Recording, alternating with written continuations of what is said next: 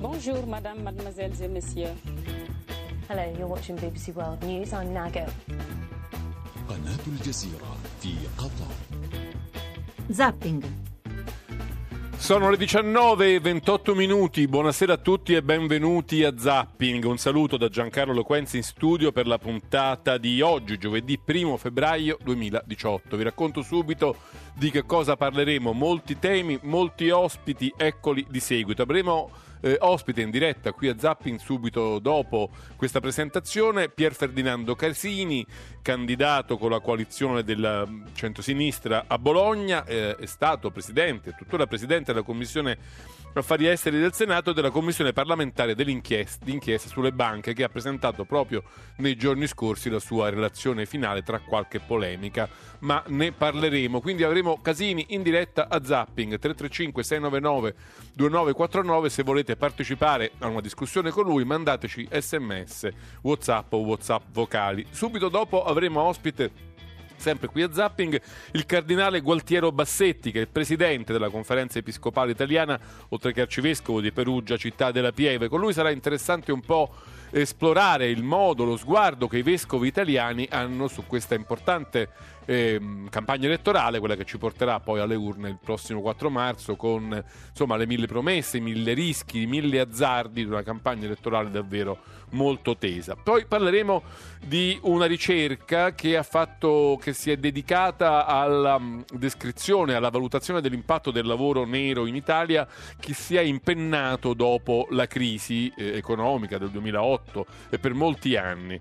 È un rapporto fatto dal Censis, noi parleremo con il presidente di Conf Cooperative che lo ha eh, promosso, diciamo, Manuele Gardini sarà nostro ospite a Zapping. Poi apriamo qui oggi una carrellata attraverso le città, i paesi, le cittadine più colpite dal terremoto del centro Italia. Abbiamo preparato, abbiamo eh, davanti a noi un elenco di sindaci di questi paesi, li intervisteremo uno ad uno per farci raccontare quali sono le condizioni effettive delle loro città dal punto di vista strutturale ma anche antropologico, umano, eh, a che punto si è diciamo, del processo di ricostruzione delle, delle città e delle comunità eh, che, di queste, che di questi luoghi sono protagonisti. Oggi avremo Luigi Cannavicci, sindaco di Campotosto. E nella seconda parte della puntata affronteremo un problema, un tema molto combattuto, forse lo sapete, il Consiglio di Stato ha dato torto al Politecnico di Milano che aveva deciso di istituire, ma molti anni fa questo, un corso tutto in inglese. Si è passati attraverso il TAR, attraverso il Consiglio di Stato, attraverso la Corte Costituzionale, anni e anni di discussione e la cosa è tornata sul tavolo del Consiglio di Stato che ha dato torto al Politecnico di Milano. Questa cosa non si può fare, un corso tutto di inglese è anticostituzionale e viola i diritti degli studenti, dei cittadini. Il corso, tra l'altro il ricorso, era stato promosso da 100 professori, da un centinaio di professori proprio del Politecnico che si sentivano, diciamo, offesi da questa idea di dover insegnare in inglese. Noi ne parleremo con il presidente dell'Accademia della Crusca che ha applaudito a questa sentenza e con Irene Tinagli, economista e anche parlamentare eh, in questa legislatura. E se avete qualcosa da dire su questo, corsi in inglese, corsi in italiano, è giusto, è sbagliato, c'è discriminazione, e, insomma se poi la conseguenza è che i nostri studenti siano costretti ad andare a studiare all'estero perché almeno studiano in una lingua che poi si possono spendere sul mercato del lavoro, insomma se avete una vostra opinione sempre 335 699 2949. Cominciamo subito, titoli del TG3 e poi per Ferdinando Casini. Buonasera, benvenuti al TG3. A una settimana dall'incidente, il tragico incidente ferroviario di Pioltello, oggi sindaci e pendolari hanno preso insieme il treno da Crema a Milano per ricordare le tre vittime, le tre donne morte in quella tragedia e per chiedere di investire di più sul trasporto locale. Ed è un tema che è stato affrontato oggi anche al Quirinale dal presidente Mattarella che ha ricevuto del Rio. Ne parleremo, ora vediamo gli altri titoli, le altre notizie del giornale. Arrivano i commissari per FIGC e Lega. La giunta del CONI affida la federazione a Fabricini. Una scelta di totale discontinuità, dice Malagò, che prenderà la guida della Lega Calcio. Lotta all'evasione fiscale. Nel 2017 recuperati 20 miliardi, cifra record, anche grazie alla rottamazione delle cartelle. Gentiloni, ridurre ancora le tasse sul lavoro. Renzi, dati impressionanti, la lotta all'evasione è priorità assoluta. Riammessi i candidati del centrodestra esclusi in Lombardia. Di Maio, accordo sui temi o si torna a votare. Nuovo ostacolo nella trattativa sulla Brexit. I cittadini europei che arrivano ora, dice la May, non avranno gli stessi diritti. Bruxelles replica a questo punto non è negoziabile. Alla Amazon progettano un braccialetto per monitorare e dicono ottimizzare il lavoro in magazzino. I sindacati protestano, è un modo per controllare i dipendenti. È fermato uno spacciatore nigeriano per la morte della diciottenne romana, il cui corpo è stato ritrovato in due valigie nel Maceratese. Si aspetta l'esame tossicologico per chiarire le cause del decesso. 19.33 minuti, titoli del TG3, bentornati a Zapping 335 699 2949 se volete intervenire in questa prima parte della nostra trasmissione in cui abbiamo ospite Pier Ferdinando Casini. Buonasera senatore, buonasera presidente, benvenuto buonasera. a Zapping. Allora, Pier Ferdinando Casini ne avete sentito molto parlare, soprattutto in quest'ultima parte della legislatura perché è stato presidente della ehm, celeberrima commissione d'inchiesta sul sistema bancario italiano che proprio qualche giorno fa ha depositato la sua relazione relazione finale, anche tra qualche polemica, ma ne parleremo tra un momento. Mm, Pier Ferdinando Casini si presenta alle prossime elezioni nel collegio di Bologna con la coalizione di centrosinistra, con una sua lista, peraltro che si chiama Civica Popolare, e ehm, oggi peraltro, Presidente, lei è stato proprio a Bologna a offrire la sua solidarietà ad una sede del Partito Democratico che era stata attaccata, vandalizzata. Cosa era successo? Ma eh, delle scritte ingiuriose un atto di vandalismo che secondo me non può trovare cittadinanza in politica. Chiunque fosse la vittima di questo atto avrebbe la mia solidarietà, in questo caso era una sezione del Partito Democratico, sono andato lì con i dirigenti, eh, credo che eh, in questa campagna elettorale c'è troppo odio, troppa zizzania viene seminata, eh, chi la pensa diversamente da noi deve essere un interlocutore politico, può essere un avversario politico, ma non è un nemico, eh, perché veramente con l'odio, distribuendo odio, il paese va al macero. Senta, lei di campagne elettorali ne ha fatte tante nella sua vita. Questa campagna elettorale è particolarmente piena d'odio, piena di tensione o siamo diciamo un po' comunque nella norma, quando si arriva in prossimità delle urne il paese si infiamma? Questo glielo dirò il 4 marzo. Per ora diciamo che è caratterizzata da una serie di promesse da campagna elettorale che sta, se, se, il buongiorno si vede dal mattino, chissà che cosa si prometterà il 4 marzo. Il problema vero è che la gente non è stupida, la gente è intelligente e spero che sappia valutare che tutte queste promesse sono semplicemente l'anticamera di, di, di qualcosa che può essere rischioso per il Paese, perché se ci mettiamo in mano a persone che promettono cose impossibili, eh, poi non so come, eh, come, procede il Paese. Beh, non è che il leader della sua coalizione Berlusconi non faccia promesse, eh? anche lui ne fa parecchie. Io, la mia coalizione, il leader è Renzi. No, Renzi volevo dire, anche Renzi vuole. Le fanno tutte le promesse, diciamo. Eh, Renzi, Berlusconi, Di Maio, mi sembra che è la campagna Beh, elettorale... Sembra, mi sembra che la nostra campagna elettorale sia imperniata su dei dati noi abbiamo sostenuto tre governi, prima Letta, poi Renzi, poi Gentiloni. Questi governi, naturalmente con le critiche che tutti i governi possono eh, meritare, però hanno rimesso in moto il Paese. Questi governi hanno ottenuto risultati concreti, pensiamo al lavoro. Questi governi, penso all'azione del ministro Minniti sull'emigrazione, hanno fatto qualcosa di concreto in una condizione drammatica anche per evitare che l'afflusso dei profughi fosse ancora peggio che in passato e i dati lo dimostrano. Io francamente, scusi, mm, accetto le critiche, tutto bene, anche noi facciamo delle promesse, ma io ne vedo molto meno dalle nostre parti che da altre parti. Il mio lapsus era ovviamente imperdonabile, però è anche no, vero... Il suo lapsus era, era certamente un lapsus che lei ha fatto in modo furbo, però sa, quando arrivavano, cioè, eh, io, noi ce la ricordiamo per tanti fregarmi, è un po' difficile fregarmi su questo, guardi. No, perché io penso anche molti ascoltatori se la ricordano a fianco di Silvio Berlusconi in molti suoi governi, per molte elezioni politiche. Mi chiedo se lei si trova a suo agio oggi ad essere candidato a Bologna, diciamo il cuore dell'Italia rossa, quando quella, pur essendo la sua città, era la città che per tanti anni è stata governata, non dico dai suoi nemici, ma dai suoi avversari politici. Quindi un po di, un po', non le fa un po' strano essere no. lì dalla, insieme no. al Partito Democratico? Mi trovo benissimo, guardi, non mi fa affatto strano. Io sono stato il primo a rompere con Berlusconi, ma non come hanno rotto gli altri poi che sono venuti dopo. sa come hanno rotto con Berlusconi gli altri? Si sono fatti dare prima il seggio in Parlamento da Berlusconi e poi hanno rotto dopo essere arrivati in Parlamento. Io invece ho rotto con Berlusconi prima e tra Berlusconi e Veltroni ho fatto una mia lista nel 2008, sono andato da solo affrontando il, il vento contrario e sono tornato in Parlamento. Ho sostenuto i governi con Monti e successivamente. Io oggi credo che se si continua a guardare la politica italiana con, le, con, gli occhi rivolti al passato, veramente si va fuori strada. Oggi c'è una novità clamorosa, chi non la vede, eh, beh, mi preoccupa per lui.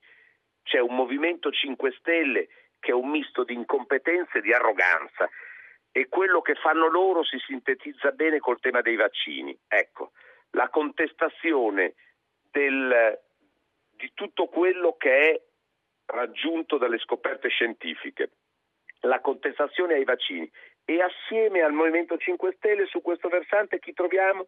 Guarda un po' la Lega, che non è nemmeno quella di Bossi, è una Lega che oggi a livello europeo sta con la Le Pen. Allora, se davanti a quello che è la realtà oggi della politica italiana. Non parliamo del muro di Berlino o dell'esistenza del comunismo, anche perché, scusi, eh, il comunismo è caduto da un po' di tempo, non è che è un problema che possiamo eh, vedere con le antenne di 30 anni fa. Ma se davanti a quello che si profila per il Paese i moderati e i progressisti non si mettono assieme e non cercano di costruire una coalizione della ragionevolezza e della serietà, ma c'è un grandissimo rischio. Ora, noi certo. Ma quando lei dice i moderati e i progressisti, immagina anche qualcosa che può accadere dopo al voto, cioè che i moderati della Ma coalizione moderati... di centrodestra, i moderati della no, coalizione no, no, di centrosinistra possono magari. Non si allarghi, non si allarghi, questa è un'altra cioè... cosa. Sto parlando dei moderati come me, dei centristi come me, che stanno nella coalizione Però di centristi come lei ce ne stanno tanti anche dall'altra eh, parte. Eh, eh beh, ho capito, però magari di... vi potete incontrare andare... dopo.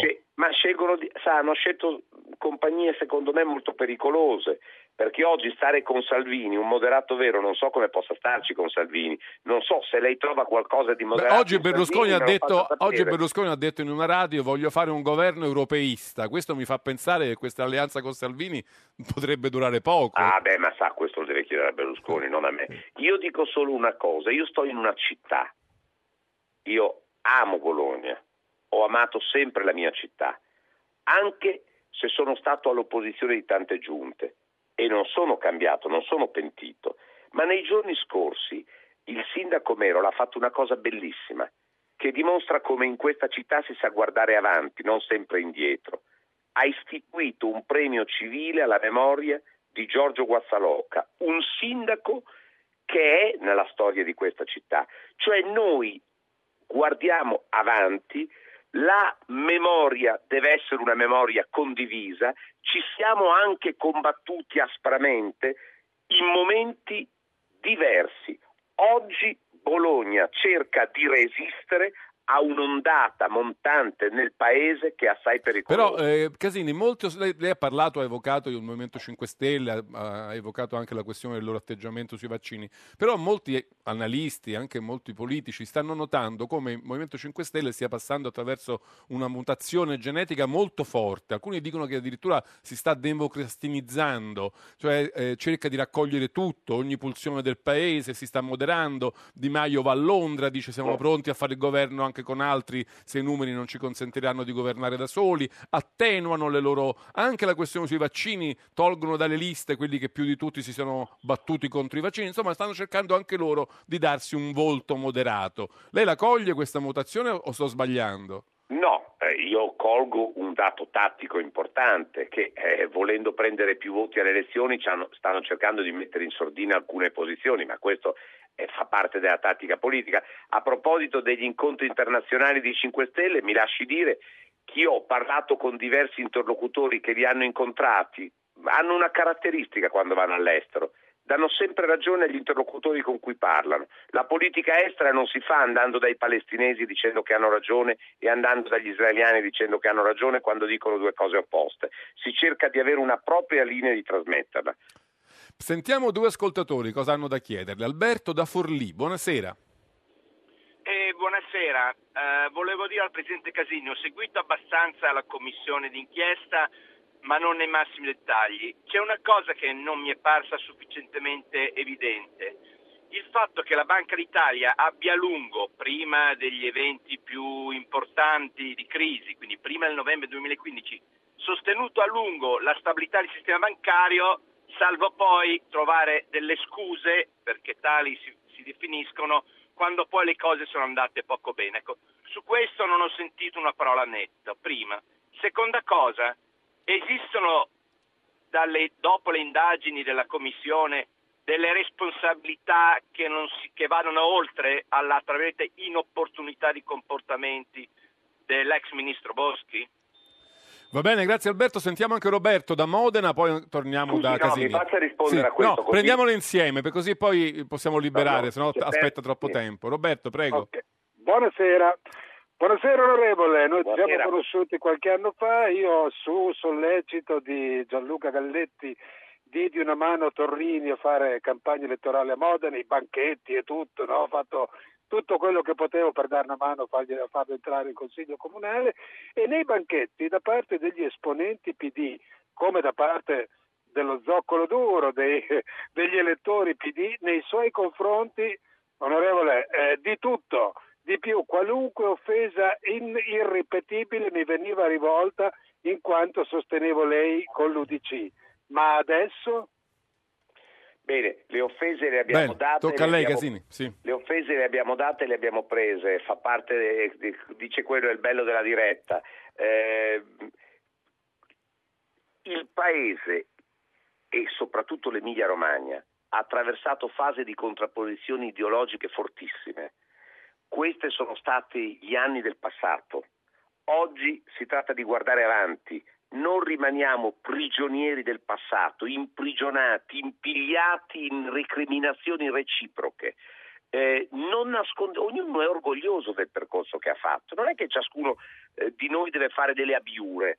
Eh, chi ha sostenuto tante tesi a sinistra e oggi le ha cambiate, mica si deve vergognare del percorso che ha fatto. Chi sostiene oggi la necessità di fare scelte raccordandosi a un partito come il Partito Democratico, che è profondamente cambiato rispetto al Partito Comunista che noi abbiamo conosciuto. Tutto questo fa parte dell'evoluzione dei tempi, è inevitabile che sia così. Io non vedo eh, questa, mh, cioè non mi piace che noi rimaniamo a cosa vogliamo? Continuare a offenderci? Se c'è la possibilità di trovare delle convergenze su- e risolvere i problemi del paese assieme, vogliamo rimanere solo imprigionati a guardare indietro? Casini, le hanno fatto vedere un vecchio manifesto in cui c'è Renzi che dice se vinco io mai con Casini. Ah, sì, è meraviglioso. È meraviglioso, eh. No, Gira sui social, è No, molto- aspetti, aspetti, ma lo sa quando, eh, quando fece quel manifesto? Per le lì? primarie mi pare che lo fece. no? Bravo, Sì. bravissimo. Lo fece il giorno dopo che io andai dall'annunziata e mi dissero ma se lei fosse nel PD, nel PD voterebbe Bersani o Renzi? E io dissi sicuramente Bersani. E Renzi si arrabbiò e il giorno... Per cui vede com'è il bello della diretta, come sono i tempi. Oggi il candidato che è contrapposto a me è un candidato di Bersani. Vede, i tempi passano e le cose A- sembrano a proposito di Bersani. Scusi Sì, però, scusi sì. un secondo, volevo rispondere anche a quelle cose delle banche perché sono importanti. Eh, Banca d'Italia. Facciamo un discorso chiaro che gli, i i- gli ascoltatori devono capire bene secondo me.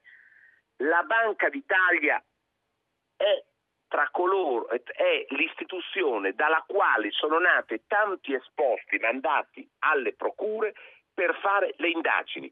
Non confondiamo i ladri e i poliziotti. Naturalmente noi vogliamo che i poliziotti, cioè i vigilanti, cioè la Banca d'Italia, abbiano gli strumenti sempre più adeguati per fare bene il loro lavoro. Di qui le proposte della Commissione che in parte contribuiscono anche a chiedere più poteri per la Banca d'Italia. Il tema Boschi, io so che deludo coloro che eh, hanno un'ostilità, secondo me, preconcetta verso questa donna, ma l'impatto della signora, della signorina Boschi sul tema delle banche italiane, sulla loro crisi, è equivalente allo zero. Questa è la realtà. Noi abbiamo sentito Ghizzoni perché non volevamo dare l'impressione di aver qualcosa da nascondere ed era giusto sentirlo.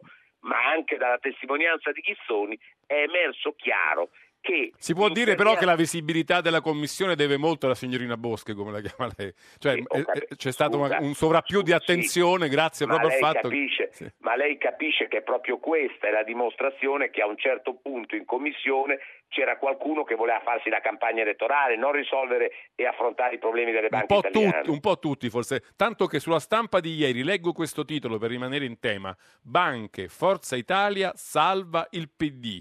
Questa è l'analisi che in prima pagina la stampa fa perché c'erano, mi sembra, quattro relazioni finali, una di maggioranza e altre di, al- di altri partiti, il 5 Stelle ed altri, e la relazione di maggioranza, la relazione Casini, diciamo, è, passata grazie al fatto che alcuni parlamentari di Forza Italia non si sono fatti trovare al voto. Errato, errato. Eh. E- erano assenti alcuni parlamentari di Forza Italia ed lei ha riconosciuto che in ballo è entrato anche la campagna elettorale. Ed erano assenti alcuni parlamentari del PD. Cioè, probabilmente ci sono stati eh, delle, de- eh, parlamentari o insoddisfatti o che non hanno ritenuto di venire da una parte e dall'altra, per cui in termini finali la, la relazione sarebbe passata comunque. E a proposito di Bersani, che lei votò in quelle famose Sì. primarie, No, io non votai. No, avrebbe sì, votato, sì, ecco, avrebbe, sì, eh beh, certo, non sì. partecipava, però avrebbe Eh. votato. Le faccio sentire cosa ha detto di questa vicenda della commissione e della relazione. Cioè il PD dove va? Dove va? Io se guardo, se guardo ieri, senza andare lontano, la commissione banche, ecco, vedo, concludo questo, è già andato con forza. No, c'è già, no?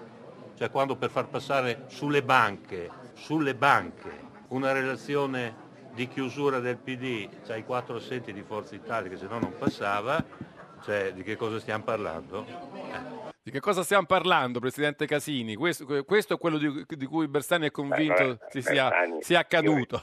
Io, io rispetto molto Bersani, Bersani ha ripetuto l'argomento che ha usato lei eh, in campagna elettorale.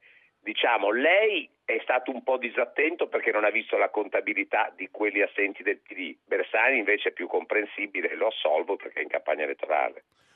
Però, insomma, il sospetto di dire, vedi, il PD è già con Forza Italia, si mettono un po' d'accordo per far passare quella relazione e per tenere a bada quelle Ma degli scusi, altri. scusi, Sì. ma che cosa dovrebbe dire Bersani? Se io fossi Bersani userei esattamente gli stessi argomenti, così come usano gli argomenti di dire ma come Casini candidato nel PD? Benissimo, non- eh, eh, vo- votate i candidati di, eh, del partito di Bersani e eh, poiché nei collegi uninominali mi sembra un po' difficile che vengano eletti, ci sarà la concreta possibilità che passino quelli di 5 Stelle della Lega. Questa è la realtà. È spiacevole dirlo, ma è così. Il ragionamento È il, ragionamento del voto utile che proprio Bersani no, e gli altri ragionamento- contestano ma molto. Scusi, scusi, è il ragionamento che ha fatto ieri Romano Prodi, è il ragionamento di buon senso che tutti i cittadini fanno. Dopodiché, io le dico proprio con grande sincerità, ma eh, Bersani, D'Alema, Grasso si sono divisi dal PD. È una scelta loro, io la rispetto, non mi permetto di sindacarla, ma non sono in alcun modo, diciamo, parte in causa di questo che è tutto un dibattito all'interno del Partito Democratico e che ha portato una parte ad andare fuori. Il risultato di questa lista capeggiata da Grasso sarà quella di far perdere dei collegi al PD. Se questo è una cosa che è un gran risultato, contenti loro, contenti tutti. Secondo me finisce, indipendentemente dalle migliori intenzioni delle persone che hanno animato questo partito, ad essere un serio contributo a, a- a- portare acqua al mulino della Lega e di 5 Stelle. Ma dico questo è una cosa che vedono tutti gli osservatori, non è che lo vedo io, eh. Lei lo, se lo farà un bel confronto pubblico con Vasco Errani? Ma Vasco è un amico carissimo, per me quando volete chiamarmi con Vasco Erani anche a Zapping mi fa solo piacere. Non litigherete, se- sarà, uno non litigo, sarà una cosa, litigo uno non di fioretto. Litigo proprio no, ma scusi, non c'è da litigare, qui il problema politico eh, va molto oltre le persone. Io eh, Vasco Errani lo stimo, eh, ho un ottimo rapporto, mi fa piacere che con la solita correttezza abbia riconosciuto che al di là dei dati politici mi stima anche lui, eh, per cui non c'è problema perché eh, la politica si può fare con visioni diverse rispettandosi, l'odio non dovrebbe essere nel nostro codice genetico. Senta Presidente, torniamo un momento prima di chiudere sulla Commissione Banche. Il fatto che ci siano state più relazioni finali è, anche, è dovuto tutto e per intero diciamo, alla disputa elettorale o effettivamente insomma, c'erano delle posizioni diverse sui risultati di quell'indagine? Guardi, sinceramente per me è dovuto alla campagna elettorale. Peraltro, eh, in molte circostanze le commissioni d'inchiesta finiscono con relazioni di minoranza, cioè forse eh, sarebbe stata l'eccezione se questa relazione fosse diventata una relazione di tutti. Dopodiché, il punto, semmai un altro, è stato giusto istituire questa commissione d'inchiesta in campagna elettorale? Ecco, io forse su questo ho idee diverse anche dal PD, nel senso che forse questa commissione d'inchiesta o si istituiva prima o istituirla in questi tre mesi eh, ha creato dei problemi perché c'era una coincidenza con la campagna elettorale. Io ho fatto di tutto, qualcuno dice ma Casini ha raffreddato il clima, sì ho raffreddato il clima, ah, se era per me avrei preso un condizionatore perché era ovvio che eh, c'era la necessità di raffreddare il clima, perché surriscaldarlo significava non riuscire ad andare avanti in questo lavoro. Io a un certo punto le confesso che dopo due o tre riunioni ho detto al mio collaboratore, dico ma qua io non riuscirò più neanche a riconvocare un'altra volta la riunione, perché c'è un clima irrespirabile. Invece abbiamo fatto un grande lavoro, una grande mole di lavoro e a parte nelle fasi finali tutti hanno riconosciuto, anche il capogruppo di 5 Stelle, ci sono le registrazioni video, che la Commissione aveva lavorato bene. Poi è chiaro che adesso in campagna elettorale diranno tutto il male possibile, ma questo fa, fa parte del gioco. Eh, che... Mi dica un punto di cui lei è orgoglioso che sia venuto, che sia emerso, che sia risultato chiaro nel, dal lavoro della Commissione. Un punto Guardi, che secondo punti... lei è, è, è proiettato verso il futuro per dire su questo dobbiamo lavorare? Di punti ce ne sono tantissimi. Se io le, le, devo dire due cose per gli ascoltatori affinché sia chiaro tutto, noi in Europa ritengono il nostro paese il paese con minor tasso per i cittadini di preparazione finanziaria.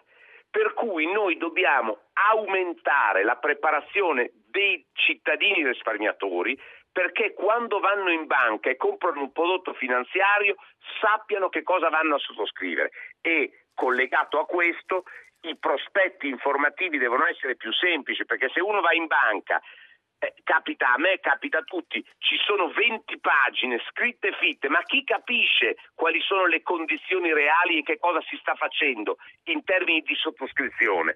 Allora, semplificare questa informazione al pubblico è un presupposto indispensabile per eh, riuscire a evitare che ignari risparmiatori buttino i loro soldi in prodotti finanziari che sono tossici, inquinati.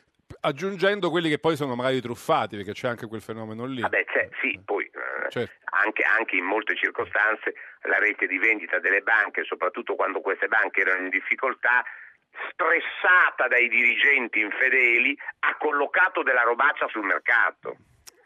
Insomma, eh, si dovrà riaprire questa commissione nella prossima legislatura, secondo lei? Guardi, non lo so, io per quanto mi riguarda ho già dato, vi ringrazio tutti. Ma... no, perché molti hanno detto che se, eh, i 5 Stelle sono convinti che bisognerà riaprirle e andare a fondo sulle cose che magari secondo loro sono state un po' tralasciate. Senta, facciano loro, eh, però io quello che dico è che una democrazia non vive di commissioni d'inchieste, una democrazia vive eh, con giudici che fanno il loro lavoro. Un'altra cosa importante che è uscita è quella di specializzare un corpo di giudici, di, di, di, di, magistrati per reati finanziari che sono estremamente complessi, perché tante volte in piccole procure di provincia, magari abituate a perseguire reati bagattellari, oggi eh, addentrarsi in questioni specifiche così delicate come ad esempio i bilanci degli istituti di credito, i prodotti finanziari, Ovvio, certo. per cui una super procura o una distrettualizzazione delle procure eh, competenti per questi reati è fondamentale. Dopodiché le indagini le facciano i magistrati, i politici devono dare delle regole nuove e credo che di indicazioni per dare delle regole serie ce ne siano Ce ne tante siano. in questa relazione. Bene, ci fermiamo qui. Grazie per Ferdinando Grazie, Casini, buon lavoro, buona campagna elettorale anche a lei. Allora, da Pier Ferdinando Casini, ospite di Zapping, noi non ci fermiamo nemmeno un momento, sono le 19.57 minuti, 335 699 2949 è sempre il nostro numero per i vostri sms e whatsapp se voli- volete eh, intervenire in diretta. E possiamo adesso salutare, lo faccio davvero con molto piacere, lo ringrazio per aver accettato il nostro invito, il cardinale Gualtiero Bassetti, presidente della conferenza episcopale italiana, presidente della CEI, Monsignor Bassetti, benvenuto a Zapping, grazie per essere con noi. Allora, eh, volevo chiedere innanzitutto questo. Oh, abbiamo appena finito di parlare con uno dei protagonisti della campagna elettorale che ci porterà il 4 marzo al voto. Eh, lo facciamo un po' tutti i giorni, abbia- stiamo ascoltando, intervistando, chiamando a testimoni eh, molti dei, dei protagonisti impegnati in questa campagna elettorale. Casini, che era ospite qualche minuto fa, ha detto che questa è una campagna piena di veleni e di promesse non mantenibili.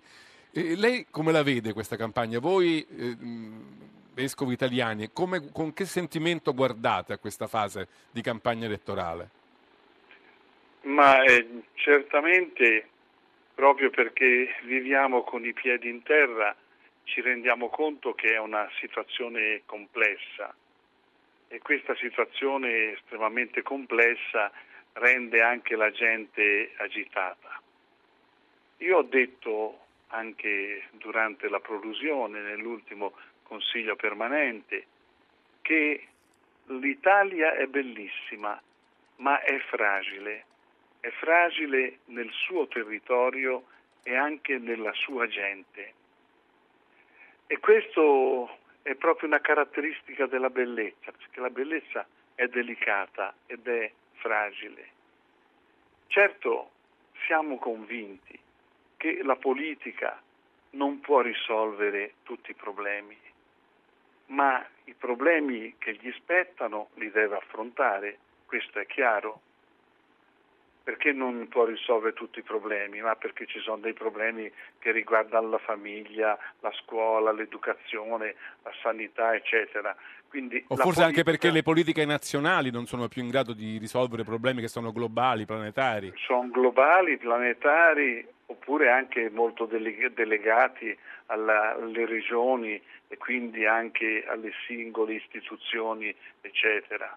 Però ecco, quelli che competono allo Stato devono essere affrontati, devono essere risolti con lucidità e competenza. Ecco, la, la- la gente aspetta questo. La, sorprende il fatto che i sondaggi dicano che il primo partito in Italia potrebbe essere quello di coloro che non andranno a votare, che non si aspettano niente di nuovo niente di buono dal loro voto e dalla politica in prospettiva. Ecco, anche su questo punto eh, noi vescovi abbiamo fatto un richiamo molto preciso. Non andare a votare significa il caos. Andare a votare significa assumersi delle responsabilità. Andare a votare è un dovere non solo civico, ma anzi, proprio perché civico, è un dovere anche morale per tutti. E quindi questo io eh, invito caldamente ad andare a votare, perché se c'è una virtù alla quale noi non dobbiamo rinunciare, soprattutto se vogliamo bene ai nostri giovani, se vogliamo bene al Paese, è la virtù della speranza. Io lo so che il momento è difficile, sono anziano, sono nato durante la seconda guerra mondiale, ho attraversato tanti momenti difficili, ma non può mai mancare. Questo lo è particolarmente, secondo lei, Monsignore? Momento difficile? Sì, è particolarmente Sì. difficile. Lo è particolarmente difficile, ma io, illuminato dalla parola di Dio, ripeto con l'antica sentinella, eh, che domandava all'altra sentinella che la doveva sostituire, quanto manca l'aurora? L'aurora viene. La carovana che cammina del deserto, quanto dista la città? E la, e la guida dice, arriveremo alla città. Quanto dista, sono tutte immagini bibliche, quanto dista il secchio dalla fonte, il secchio arriverà alla fonte. Cioè c'è questa virtù della speranza non soltanto no, uh, cristiana, ma anche umana, che ci libera dalla paura, perché il guaio è proprio la paura che crea la diffidenza, che non ti fa che non ti dà fiducia. Tra l'altro buona parte de- degli slogan elettorali sono fondati sulla paura in questo e periodo. Appunto, e per me, per me è sbagliato. Invece noi abbiamo una Italia e la politica deve impegnarsi in questo, una Italia che va ricostruita, un'Italia a cui va data speranza, un'Italia che va pacificata. Lei lo diceva all'inizio, eh, un, eh, un, uomo della statura di Derita ha parlato di rancore sociale. Bisogna quindi... È la nota dominante del dibattito pubblico, sembrerebbe. Del dibattito pubblico. E no, invece io dico bisogna abbattere i muri della diffidenza e creare dei ponti di speranza. Insomma, la gente ha bisogno di promesse concrete che possono essere realizzabili eh, e quindi la politica secondo me dovrebbe avere un tono in questo senso molto più propositivo. Io vi ho visti preoccupati nelle vostre dichiarazioni come, come CEI, come conferenza episcopale, non soltanto dalla predicazione della paura, ma in qualche modo anche dalla predicazione di una speranza che però viene, diciamo, piegata a promesse irrealizzabili. Taglieremo le tasse, daremo lavoro a tutti, eh, faremo questo, faremo quest'altro. Anche una promessa irrealizzabile può essere in qualche modo colpevole all'interno magari, di una campagna elettorale. Magari anche una promessa irrealizzabile può partire da intenzioni buone. Io non giudico nessuno, però dico che non si deve promettere quello che poi non si può dare. Su certe cose proprio perché anche i politici sono degli statisti, sanno benissimo quello che si può dare e non si può dare. E poi anche no, assolutamente in questo momento al eh, populismo che poi, lo dicevo prima, si annida eh, nella paura. Non speculare sulla paura delle genti, ma dare sempre una parola di incoraggiamento, dire ma qui ci rimbocchiamo tutte le maniche perché abbiamo un unico interesse tutti, cattolici, laici, e l'interesse che abbiamo è soltanto il bene comune, che è il bene di tutti. E quindi è, è questo che noi eh, vogliamo, ecco, su cui noi vogliamo fondare la nostra speranza. Papa Francesco parla spesso del problema dell'accoglienza, del problema dell'immigrazione, del problema degli altri, quelli che arrivano in Italia scappando dai loro paesi, da guerre o anche semplicemente dalla povertà. L'impressione però che gli italiani lo, che pure lo ascoltano con passione su tanti temi, su questi non riescano a creare un rapporto di, di empatia con, con, Papa Francesco. Su questo tema dell'immigrazione c'è una resistenza che non si riesce a vincere. Noi, Forse mi sbaglio, non so il suo punto sì, di vista sì, su questo. Sì, sì, ma noi secondo me ecco, dobbiamo ehm, avere la pazienza, anche soprattutto noi vescovi, ma anche i politici, ma anche gli educatori, gli insegnanti. Qui bisogna guardare con una prospettiva più ampia, no? Io dicevo bene comune, ma guardi che ormai nel bene comune non rientra più soltanto quello che è il bene dei cittadini italiani, ma anche il bene di chi, con, certamente con dei criteri eh, che lo Stato deve stabilire, di coloro che arrivano quindi anche accogliere e integrare i poveri eh, fa parte poi del futuro bene comune. Io sono anche molto concreto, ma con questa denatilità, eh, chi ce le pagherà poi quando tutti saranno vecchi le pensioni, se non ci sono braccia per lavorare? E anche gli immigrati fanno tanti servizi che delle volte sono un po' tenuti lontani dai nostri. Io penso visito le famiglie, vedo quello che fanno le badanti ancora o dall'Ucraina, da altre parti nelle nostre case. E quando ci adesso purtroppo non è ripartita la ricostruzione, noi abbiamo avuto anche qui il terremoto, ma quando partirà la ricostruzione anche quanto manovo- manovalanza ecco, da parte di questi. E allora piuttosto, certamente con dei criteri di equità, però accogliere, eh, proteggere, promuovere, integrare, come dice il Papa, è un magistero fondamentale, anche perché dobbiamo capire che un tempo magari l'immigrazione ci sembrava un fatto contingente, ma oggi è diventato un fatto strutturale. Se noi prendiamo i dati, sono 360.000 coloro che migrano per tutto il mondo e tra questo anche gli italiani, i nostri giovani che vanno magari in altre nazioni dell'Europa. Eh, sono 60.000 i profughi, cioè quelli che sono stati costretti a venire via per un motivo o per un altro, per motivi politici. Quindi noi nella visione ormai del bene comune dobbiamo anche inserire il bene di chi starà con noi e di chi costruirà la società del futuro insieme La a noi. delusa la mancata approvazione della legge sullo Jussoli, l'avete seguita con molta attenzione anche su... E Noi l'abbiamo seguita con molta attenzione. Io più che di Jussoli ho sempre parlato di diritto di cittadinanza perché è un problema culturale più profondo. La cittadinanza implica anche l'accoglienza dei, lavo- de- dei valori nostri, la scuola, eccetera.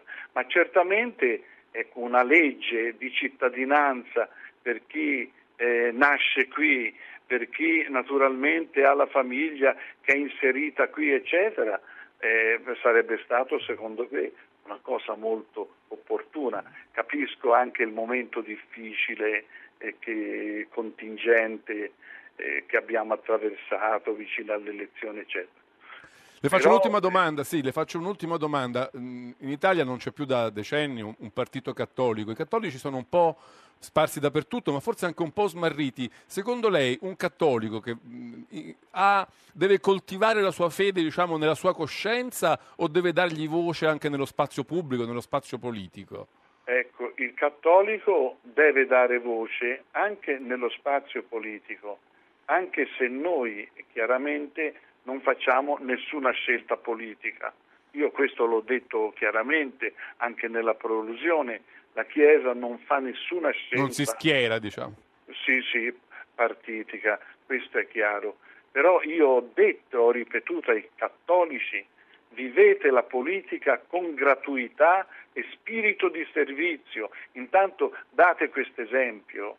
Guardate al nostro passato, che è un passato bello, anche, anche poi i cattolici hanno saputo collaborare col mondo laico per costruire il futuro e abbiate cura, gliel'ho ripetuto e glielo ripeto continuamente, dei poveri e della difesa della vita. Certo. Ecco, questi sono i valori fondamentali del Vangelo che non solo predica Papa Francesco, ma è tutta la dottrina sociale della Chiesa. Monsignor- In fondo Sì. i cattolici, già diceva la lettera di Ogneto, pur avendo un'altra patria, che è la patria del cielo, vivono in questo mondo e nelle scelte delle cose buone, quindi anche della politica, in niente si distinguono dagli altri. Ci fermiamo qui, Monsignor Bassetti, la ringrazio molto per aver accettato il nostro invito a Zapping, e grazie ancora e la salutiamo. Grazie a lei che mi ha fatto un dono. Grazie a Gualtiero Bassetti, presidente della CEI, della Conferenza Episcopale Italiana, il nostro ospite a Zapping. Noi stiamo per cambiare argomento, prima però i titoli del TG1. Gentiloni non dilapidare successi avanti con riforme giù imposte sul lavoro, da lotta a evasione recuperati 20 miliardi. Renzi ridurre tasse a famiglie con figli 80 euro a partite IVA, chi vota da Lema aiuta Lega e 5 Stelle. Di Maio al TG1 no a larghe intese se al governo investimenti in deficit, centrodestra riammessi candidati esclusi. Polonia, Senato vara legge su olocausto, carcere a chi associa polacchi alla Shoah, Israele si nega la storia. Diciottenne uccisa nel Maceratese, fermato presunto omicidio, uno spacciatore, i familiari della giovane bestie feroci. Amazon brevetta un braccialetto per controllare i magazzinieri e rispettare la dignità delle persone, insorgono i sindacati. Lotta ai tumori, un bimbo di 4 anni malato di leucemia curato con la terapia genica, nulla erano serviti chemioterapie, trapianto di midollo, l'oncoematologo Locatelli prove anche su altri tumori. Sono le 20 e 12 minuti, questi erano i titoli del TG1, noi cambiamo argomento, parliamo di lavoro, ne parliamo con eh, Maurizio Gardini, presidente di Conf Cooperative. Buonasera e benvenuto a Zapping. Buonasera a lei e radioascoltatori. Allora, dovete sapere che Conf Cooperative, eh, per iniziativa appunto di Maurizio Gardini, ha ehm, commissionato e poi eh, diffuso eh, attraverso il Censis uno studio molto interessante e molto preoccupante sul fenomeno del lavoro nero in Italia, soprattutto della sua esplosione eh, a seguito della crisi economica che abbiamo vissuto dal 2008, insomma, per una, un, un, lungo numero di anni, quella che è stata definita spesso la, la più grave crisi economica che il Paese abbia eh, attraversato dal dopoguerra. 3,3 milioni eh, di lavoratori senza contratto, un'esplosione del nero in Italia che non cresce e che invece vede crescere questo dato.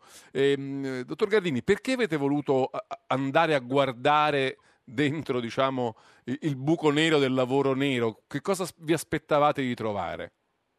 Dunque, innanzitutto noi volevamo far esplodere il tema delle false cooperative, ossia di quelle cooperative che sfruttano il lavoro, non applicano i contratti, non rispettano la dignità dei lavoratori.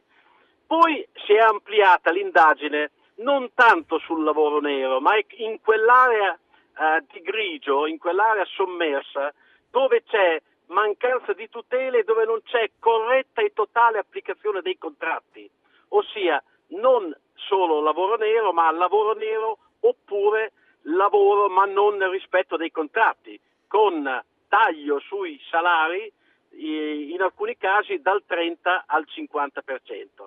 Quindi è una, uno studio più complesso che ha evidenziato come 100.000 siano i lavoratori sfruttati da quelle false cooperative che noi vogliamo combattere e vogliamo... Ci spieghi meglio come si configura, come si definisce una falsa cooperativa, che cosa fa? Guardi, lo strumento giuridico cooperativo è uno strumento molto semplice per delinquere. Le spiego. Le spiego. Sì. Lei, lei con alcuni suoi soci può costituire davanti a un notaio con una grandissima semplicità una cooperativa con pochissimi capitali, poi avvia le pratiche per cominciare il lavoro, assume dei lavoratori che li chiama soci, ma in realtà non hanno neanche il minimo senso di essere soci. In larga misura sono lavoratori fragili, extracomunitari sfruttati o lavoratori a lungo disoccupati che non trovando lavoro eh, accettano delle proposte che sono eh, vessatorie e soprattutto queste cooperative hanno una durata media di un anno o poco più, in modo che eludono ogni tipo di controllo dall'Agenzia delle Entrate, dall'Ufficio I contributi, no? rispettive. I, non versano i contributi, chiedono... Però chiudono e magari poi riaprono sotto altro nome continuando a fare la stessa... Riaprono, e poi cosa fanno? Affittano lavoratori alle aziende in qualche modo. Spesso fanno poi, anche... di fatto, poi di fatto offrono contratti alle aziende in maniera spudorata dove dicono grazie ai nostri lavori, grazie ai nostri servizi, riduciamo il tuo costo del lavoro del 40%, ma è una forma illegale che sfrutta il lavoro e crea una falsa Quindi anche le aziende eh, diciamo, prendono questi lavoratori in cattiva fede, possiamo dirlo? Guardi, se lei, se lei sa che il valore di un bene è 100 e glielo offrono a 60, non le viene il dubbio che non ci sia che ci sia qualcosa che non quadra. È così. Quindi anche le imprese che oggi immettono nei loro circuiti produttivi, non solo di logistica, ma anche produttivi, che immettono eh, queste false cooperative, che non vorrei neanche chiamare cooperative perché sono associazioni a delinquere, eh, quindi sanno benissimo che hanno un servizio a basso costo, ma sicuramente, si prestano a essere parte di una filiera. E poi, prima ancora malata. che i lavoratori così sfruttati si rendano conto di quello che sta accadendo, la cooperativa ha chiuso e li ha lasciati per strada. Cambia è il caporale oppure il padrone, che lo chiamano presidente, ma il presidente di una cooperativa, i veri soci sanno che è altra cosa, e quindi il eh, il caporale o il padrone chiude la cooperativa, toglie qualsiasi diritto il più delle volte rubando ulteriori soci perché quei capitali che ha sottratto inizialmente nel rapporto di lavoro come quota sociale non vengono più restituite e crea un'altra cooperativa sfruttando sfruttando il bisogno di lavorare. Io ho scritto, ho, ho, contribuito a scrivere un libro sulle piccole e medie imprese e uno degli imprenditori che ho intervistato, che intervistavo in quel libro, mi ha raccontato questa scena un po' da film. Lui era entrato in un'impresa dove aveva bisogno di parlare con il proprietario e ehm, è entrato nella, diciamo, nel, nell'impianto, nello stabilimento, c'erano una ventina di indiani col turbante che spazzavano per terra. Qua, quando poi è arrivato il proprietario, lui ha fatto un gesto con la mano, tutti questi eh, indiani che spazzavano hanno posato la, la scopa e, si, e, sono tornati alle macchine a fare il lavoro che stavano facendo. E gli ha spiegato, sì, quando arriva un estraneo loro si mettono a pulire perché è per questo che li abbiamo presi. Eh, anche, questo, anche questo è un elemento di patologia. La cooperazione vera, che in Italia significa decine di migliaia di cooperative che dall'agroalimentare al sociale, al credito, al consumo, al lavoro, che tutte le mattine si alzano per fare del bene nel paese, la cooperazione vera è parte lesa. Queste, queste esperienze hanno fortemente inclinato il rapporto fiduciario e in qualche misura, mi consente il termine molto forte, ma hanno sputanato il valore vero cooperativo. Comunque c'è questo, ecco, c'è questo ecco rapporto di sì. ecco, però c'è sì. questo rapporto che esce fuori nel, nel rapporto, certo, nel, certo. Nel, nella vostra ricerca tra crisi grandissima disoccupazione, sì. quindi fragilità dei, lavori anche, dei lavoratori anche italiani e, e sì. diciamo, eh, spinta verso il lavoro nero, perché questa è un, è un guardi, po' la, la, linea che si è vista. Guardi, no? l'indagine, l'indagine del Censis, ancora una volta con grande lucidità, ha messo in rilievo queste cose. Innanzitutto, 900 mila euro circa sono colf e badanti, quindi va circoscritto a circa un terzo dei 3 milioni. Sono colf e badanti che riempiono un bisogno delle famiglie. Mm, quindi c'è una, un'evasione quasi di necessità. Perché... Un'evasione che non vogliamo giustificare ma di necessità perché le famiglie sono sole di fronte alle... alle cioè non c'è un'evasione che... fatta per moltiplicare i profitti ma per risparmiare qualcosa. Insomma. Esattamente, vorremmo in qualche misura riconoscere e questo deve spingere a costruire delle misure nella costruzione di un nuovo welfare di un nuovo welfare che sappia dare delle risposte di fronte a delle esigenze che sono mutate.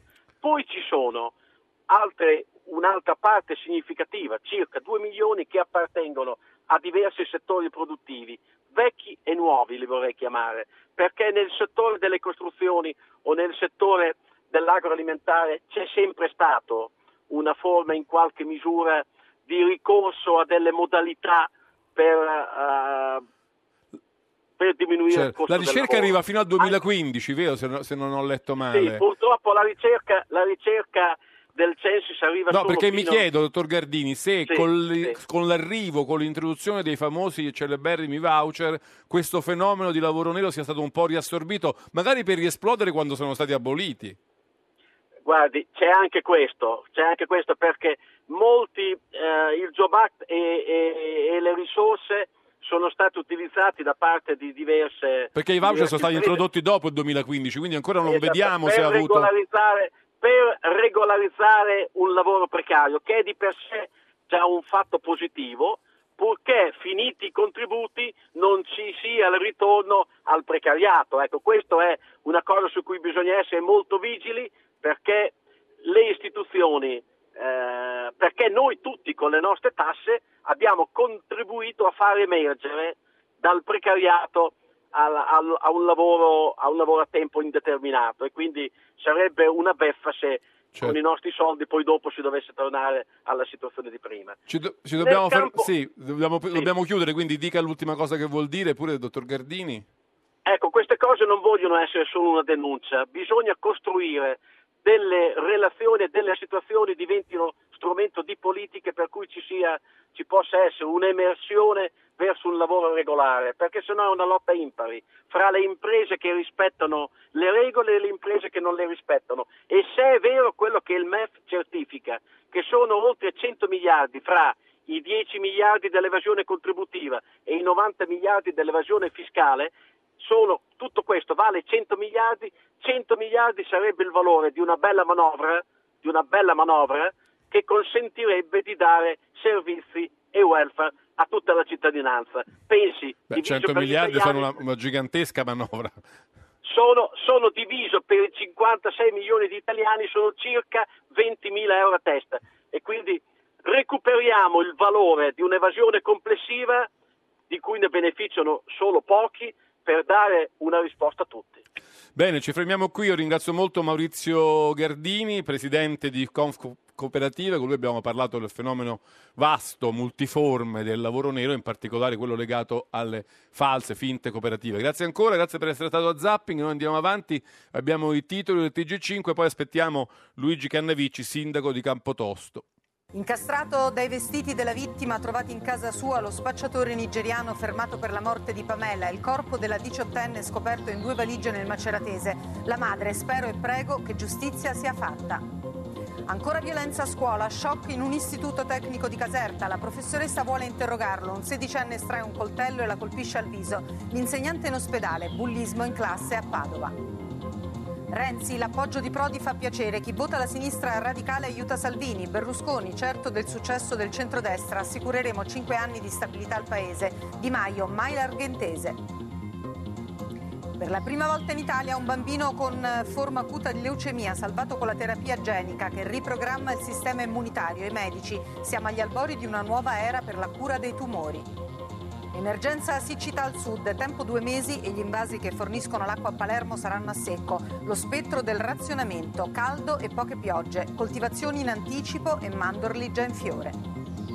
Basta ammiccamenti e pose provocanti. Dopo Weinstein si allarga ad altri settori, pubblicitari, meno corpi esposti e più sensibilità e ironia. Ma la strada è lunga in tutti i campi per associare fascino e diritti. Sono le 20 e 24 minuti, questi erano i titoli del TG5. Noi stiamo cercando Luigi Cannavicci, sindaco di Campotosto, comune abruzzese nel Parco Nazionale del Gran Sasso, che è stato vicino all'epicentro di molti terremoti dello scorso 2016-2017, ma anche è stato proprio uno degli epicentri dei di uno dei terremoti più devastanti. Lo, cer- lo, abbiamo invitato, purtroppo in questo momento non riusciamo a trovarlo, ci deve essere qualche problema di comunicazione, di mh, contatto telefonico, perché con lui eh, volevamo aprire una serie di interviste ai sindaci delle dei paesi, delle cittadine del cratere, ormai vastissimo, eh, per darvi conto un po' di puntata in puntata, di giorno in giorno, eh, di qualcosa che ormai purtroppo è sotto gli occhi di tutti, cioè che la fase dell'emergenza è finita, ma la fase della ricostruzione, eh, sia umana che diciamo materiale di quei luoghi, eh, è ancora molto molto lontana e di là da venire. Campotosto, per esempio, è una città, è un paese che aveva eh, più di 300 residenti, adesso ne sono rimasti circa 60, è una città completamente abbandonata, completamente distrutta, il sindaco eh, se riusciamo a trovarlo ci racconterebbe che è una città che non esiste più, dove però non è cominciato nessun processo di ricostruzione, forse hanno appena appena in questi giorni cominciato a rimuovere eh, parte delle macerie, ma non sono arrivate le casette, le unità abitative, eh, non si è ricostruito nulla di quello che poteva, anche il comune eh, è, è, crollato e i documenti vengono di volta in volta eh, prelevati da vigili del fuoco che si addentrano tra le pareti crollate del comune per prendere faldoni, documenti, dossier che possono servire alla pubblica amministrazione. Ma come, come Campotosto ce ne sono molti, Accumuli, c'è Fiastra, c'è Pieve Bogliana, Camerino, eh, Visso, Us- Ussita, Calzè Sant'Angelo sul Nero, Castelluccio. Noi li vorremmo raccontare tutti questi paesi attraverso la voce dei loro primi cittadini per dire una cosa che purtroppo va detta. Io non ho nessun pregiudizio contro il governo in carica né contro quello di eh, Matteo Renzi prima né contro quello di Gentiloni poi, però bisogna ammettere che eh, il, come dire, la reazione e l'intervento governativo sul fronte del terremoto del centro Italia non è stato un successo. Si può dire che è fallito, almeno sul, dal punto di vista post-emergenziale e in quello nella, della gestione della, della, ricostruzione. Lo dicono tutti, lo dicono i cittadini, lo dicono eh, i, i, primi cittadini e questo purtroppo oh, bisogna, bisogna, da questo, eh, dal, dal, prendere atto di questo fallimento de, dei governi, del governo sul fronte della ricostruzione eh, per magari provare a ripartire con il piede giusto. Purtroppo il sindaco non lo troviamo sarà impegnato o forse sarà in un punto in cui non possiamo raggiungerlo, ma dalla prossima puntata in poi di Zapping vogliamo come dire, dare prova, darvi conto, comprovare questa affermazione che io mi assumo la responsabilità di dire di questo fallimento, eh, facendovela raccontare dalla viva voce dei primi cittadini, ciascuno nei paesi più colpiti, che sono rimasti più colpiti, non sono rinati in nessun modo. Mm, adesso io vi faccio sentire i titoli dell'americana NBC, poi andiamo avanti con la puntata, sentiremo il sindaco, spero, già domani.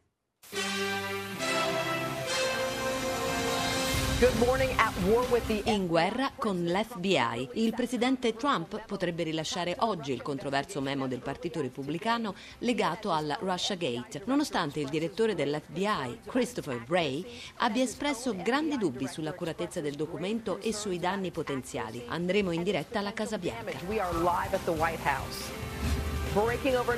Investigatori federali sul luogo dell'incidente ferroviario mortale in Virginia, che ha visto coinvolto un treno con a bordo parlamentari repubblicani. Si cercano indizi per capire cosa è successo.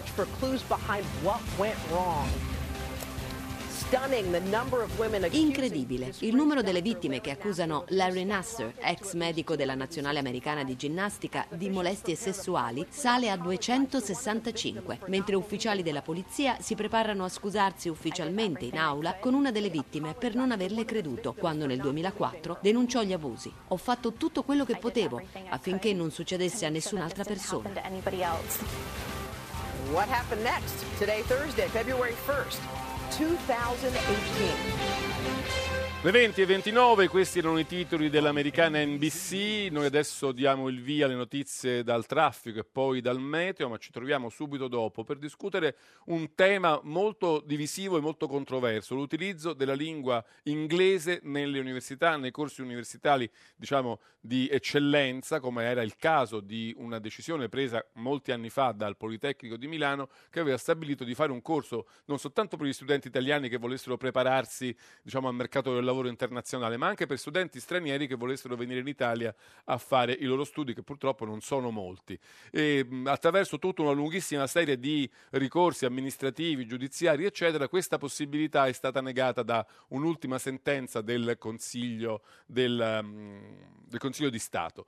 E c'è chi gioisce a questa decisione, come presidente dell'Accademia della Crusta, che sarà il nostro ospite, ma anche chi vi vede tutti i limiti di un paese che anche diciamo, con la buona intenzione di difendere la la sua lingua, le sue tradizioni, però poi pone ostacoli diciamo, alla, alla, ai giovani che vogliono entrare eh, nel mercato del lavoro, diciamo, nei circuiti internazionali a pieno titolo, senza essere svantaggiati da una lingua che purtroppo è una lingua, diciamo, dal punto di vista planetario, molto marginale. Ne parleremo subito dopo, se, avete, se vi siete fatti un'idea, se avete un'opinione su questo sconto, se era giusto o meno che il Politecnico facesse questo tipo di corsi soltanto in inglese, chiamateci, mandateci un sms o un whatsapp 335 699 2949, ne parliamo subito dopo le notizie dal traffico e dal meteo. Zap Zapping.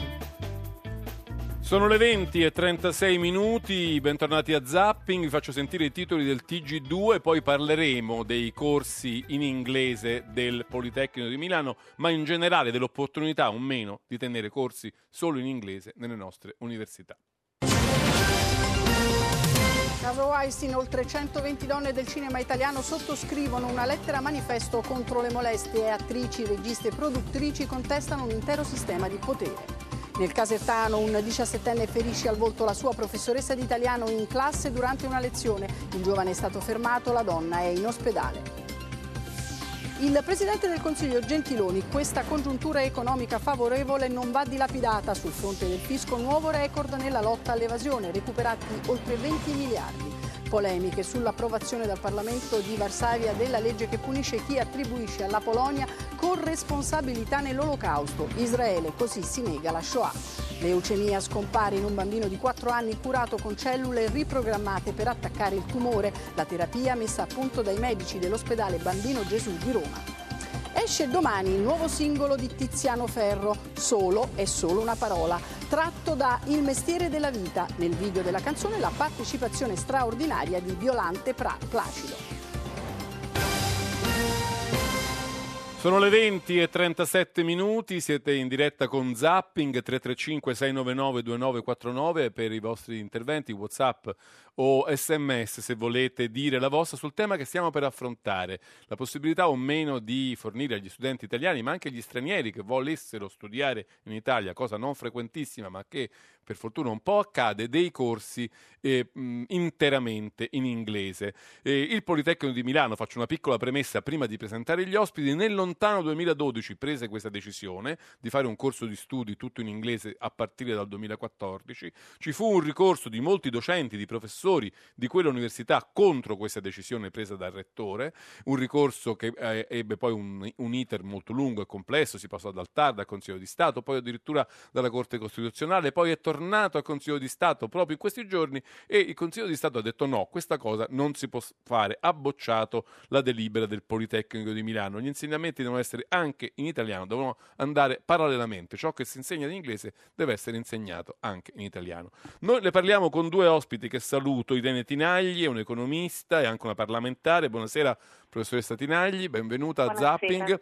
Eh, Irene Tinagli ha eh, tra l'altro studiato, insegnato anche in molte università eh, straniere, a Pittsburgh, anche in Spagna, insomma ha esperienza di studio in altre lingue sicuramente, anche di insegnamento in altre lingue e, ed è con noi anche il professor Claudio Marazzini, presidente dell'Accademia della Crusca. Buonasera professor Marazzini. Buonasera, buonasera a tutti. Allora, volevo cominciare proprio con il professor Marazzini perché è stato, forse se lo posso dire, eh, il più entusiasta nell'apprendere la decisione del Consiglio di Stato, ha detto eh, finalmente una volta tanto è arrivata la pronuncia definitiva che dà ragione totalmente alla lingua italiana. Una bellissima vittoria. Che cosa c'era in gioco secondo lei, professore? Sì, io sono stato anche il, il primo probabilmente a dare la notizia perché eh, l'ho data eh, il giorno dopo in cui è stata pubblicata la sentenza. La teneva d'occhio, insomma, era, era...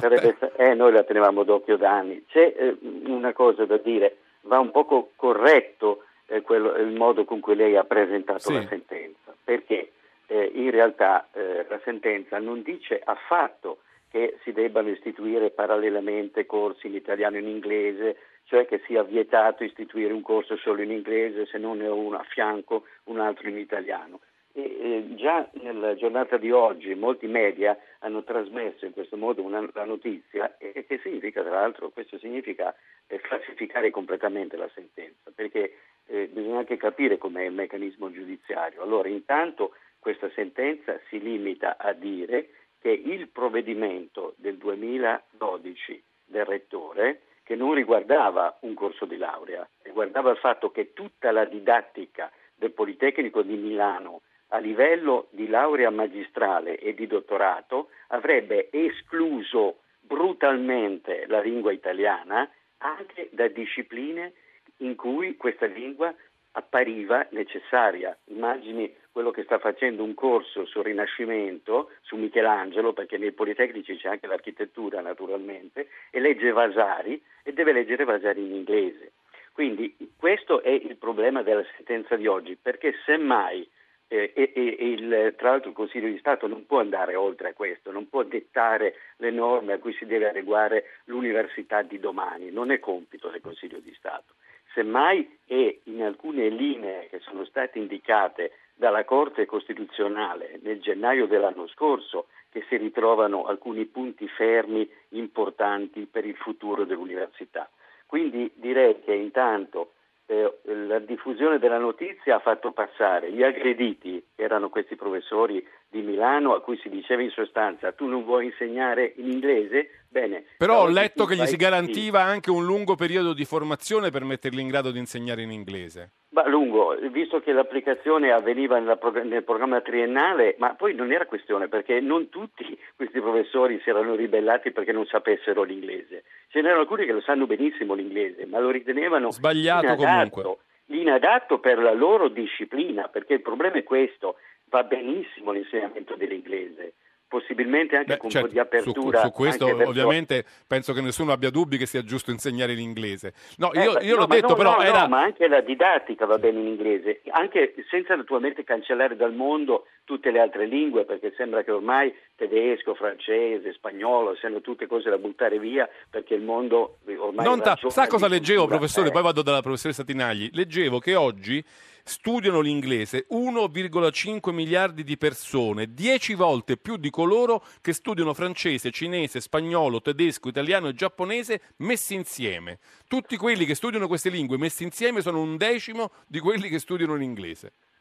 Per esempio il- l'istituto Cervantes dà dei dati diversi, per dire, no? gli spagnoli. Comunque questo semmai lo dirà meglio la professoressa Tinaglia che so che ha esperienza Questo lo diceva la... Però il problema non è eh, quelli che studiano l'inglese, il problema è cosa si fa in università italiana in relazione alla singola disciplina e alle sue esigenze. Quindi eh, vogliamo abolire l'italiano in Italia? Aboliamolo. Se riteniamo di essere una nazione così Beh, intelligente. non eravamo arrivati a questo. Eh, Aspetti, professore, mi faccia, insomma, mi faccia eh. mettere in gioco anche l'opinione di Irene Tinagli. Che cosa pensa di tutta questa vicenda? Onorevole Tinagli, professoressa, non so come preferisce che la chiami. Ma guardi, anche Irene va benissimo. Allora, no, io devo essere sincera, non ho gioito, mi sono anzi piuttosto rattristata perché ehm, in realtà, nelle- avendo insegnato in università internazionali, nelle migliori facoltà europee, tutti i corsi diciamo, specialistici, la- la- quindi la magistrale, i dottorati, sono ormai in inglese e non è una questione di disprezzo verso lo spagnolo, verso il francese o verso il tedesco, ehm, ma è una questione di comunità scientifica e di attrattività dell'Ateneo, è un, mo- è un modo per attrarre studenti da tutto il mondo ma anche attrarre docenti e ricercatori da tutto il mondo. Quindi l'internazionalizzazione di un Ateneo la, la si fa costruendo un ambiente internazionale sia con studenti che arrivano da più parti del mondo possibile sia attraverso anche docenti che arrivino da più parti del mondo. Chiaramente è molto più difficile per un Ateneo eh, tedesco, cinese o spagnolo attrarre ri- ricercatori accademici dalle migliori università del mondo e imporgli di andare a insegnare dei corsi in cinese, in tedesco o in spagnolo. Certo. Io ho insegnato quattro anni all'Università Carlos III di Madrid, che tra l'altro è un'università pubblica, quindi non è un- come dire, una piccola scuola privata, no, no, un'università, grande università pubblica spagnola. Io per quattro anni ho insegnato tutti i corsi in inglese, ci sono dei interi percorsi. Ovviamente non c'è so- ci sono interi percorsi in inglese e altri percorsi soprattutto per i diciottenni in italiano, ma questo è anche quello che avviene al Politecnico, nel senso l'inglese è stato introdotto per la specialistica, la magistrale per i dottorati ed è un modo per come dire, agganciare eh, i nostri atenei nelle fasi più avanzate dello studio di materie tra l'altro tecniche, sì è vero si studia il Vasari e Michelangelo ma lo studiano in tutto il mondo e si studia comunque eh, in inglese così come si studiano eh, artisti e culture Anche perché, se posso di dire, professoressa Tinagli, anche perché noi ci lamentiamo tanto del fenomeno che chiamiamo la fuga dei cervelli, il quale però non sarebbe un problema se, quelli- che- se tanti ne fuggessero quanti ne arrivassero. Nel senso che se il problema è che i nostri cervelli vadano all'estero sarebbe molto meno un problema Infatti, se avessimo infatti- molti cervelli stranieri che venissero in Italia a riempire i, i vuoti e a studiare in Italia. sa, questo mi dispiace molto perché sa che cos'è una cosa che nessuno ha detto, ma io lo- la sento molto. Eh, creare questi ambienti internazionali in un ateneo come eh, quello del Politecnico di Milano significa poter offrire a ragazzi di Lecco, di Gallarate, di Piacenza, che magari non hanno le risorse come feci io ai miei tempi o altri hanno fatto di andare a studiare a Londra, a New York, ma di offrire a Milano un ambiente altamente internazionale. A me sembrava una cosa bellissima e è un modo anche di davvero di rendere accessibile a tutti un tipo di istruzione, di percorso, di internazionalità che fino a oggi era stata, fino a pochi anni fa, preclusa a tanti ragazzi italiani. E questo oltre ovviamente ecco, anche ad aprirsi, ad attrarre ma anche a trattenere e ad offrire a chi non può o non vuole andare fuori un ambiente internazionale di altissimo livello. Io mh, davvero non credo che questo pregiudichi eh, l'italiano, sono corsi specialistici, sono già inseriti in dei circuiti di sapere carriera internazionale e anzi io credo che più l'Italia diviene attrattiva e diviene, ed è presente nei circuiti internazionali, più la gente viene in Italia, magari viene sapendo che non è obbligato a fare degli esami in Certo. italiano o a imparare subito l'italiano, ma una volta che viene qua e si innamora del paese, poi piano piano coltiva una passione. La fermo un momento, ci sono molti ascoltatori che vogliono dirla loro, poi torno anche dal professor Marazzini. Sentiamo Daniela da Mantova, buonasera. Sì, buonasera.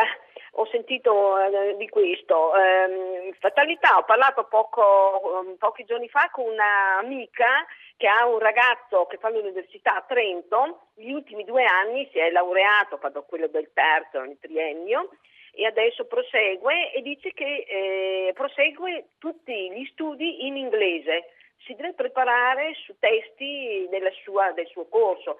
È un corso di tipo tecnico, mi sembra, cioè informatica Certo. o qualcosa del genere.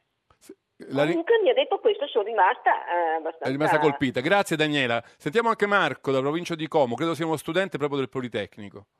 Sì, buonasera, Buonasera. eh, Giancarlo Loquenzi e buonasera ai suoi ospiti.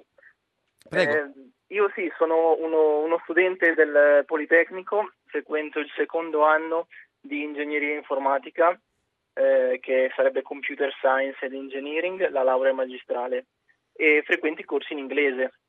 E secondo me è una, una buona opportuni- opportunità, io sono contento di, di poterli frequentare. Però, La trova una difficoltà in più o si è adeguato facilmente allo studio direttamente in inglese? No, per me non è stato troppo difficile perché eh, l'inglese mi è sempre piaciuto e l'ho, l'ho sempre riuscito a diciamo, comprendere e parlare abbastanza, abbastanza bene anche alle superiori e nei primi anni di università.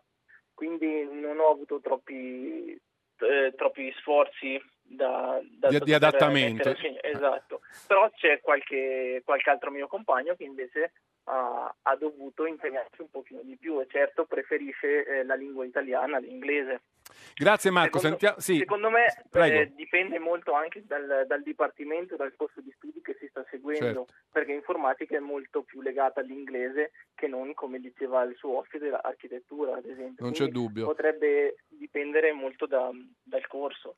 Grazie Marco, sentiamo anche Maurizio da Bologna, l'ultima, poi pass- torniamo da Claudio Marazzini. Non c'è Maurizio da Sì, Bologna? Sono Ah, qua, ecco. sono qua. Buona- buonasera, buonasera. Saluto lei, gli ospiti che sono all'università. Vi volevo portare la mia testimonianza. Insegno all'Università di Bologna, dove abbiamo ormai attivato una quarantina di lauree magistrali in lingua inglese e io ho un'esperienza dal 2008, tengo un corso in lingua inglese in una disciplina scientifica perché la laurea è una laurea magistrale in ingegneria chimica e in questo modo riusciamo a attrarre studenti da paesi dell'est Europa, Iran, eh, ehm, paesi dal centro Europa. Quindi è- è- l'insegnamento in inglese è l'unico modo per poter internazionalizzare un po' università italiane e anche magari recuperare dei posti nelle graduatorie dove l'internazionalizzazione viene considerata uno degli elementi qualificanti. Quindi Certo.